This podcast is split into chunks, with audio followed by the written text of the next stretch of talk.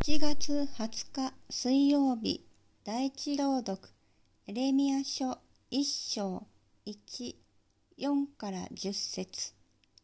エレミアの予言エレミアの言葉。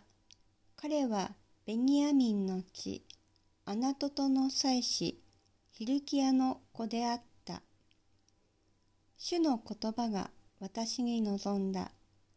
私はあなたを母の体内に作る前からあなたを知っていた。母の体から生まれる前に私はあなたを性別し、諸国民の預言者として立てた。私は言った。ああ、我が主なる神よ。私は語る言葉を知りません。私は若者に過ぎませんから。しかし、主は私に言われた。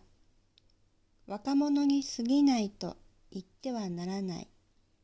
私があなたを誰のところへ使わそうとも、言って私が命じることをすべて語れ。彼らを恐れるな。私があなたと共にいて必ず救い出す。と主は言われた。主は手を伸ばして私の口に触れ、主は私に言われた。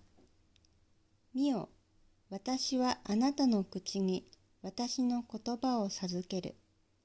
見よ、今日、あなたに諸国民、諸王国に対する権威を委ねる。抜き、壊し、滅ぼし、破壊し、あるいは立て、植えるために。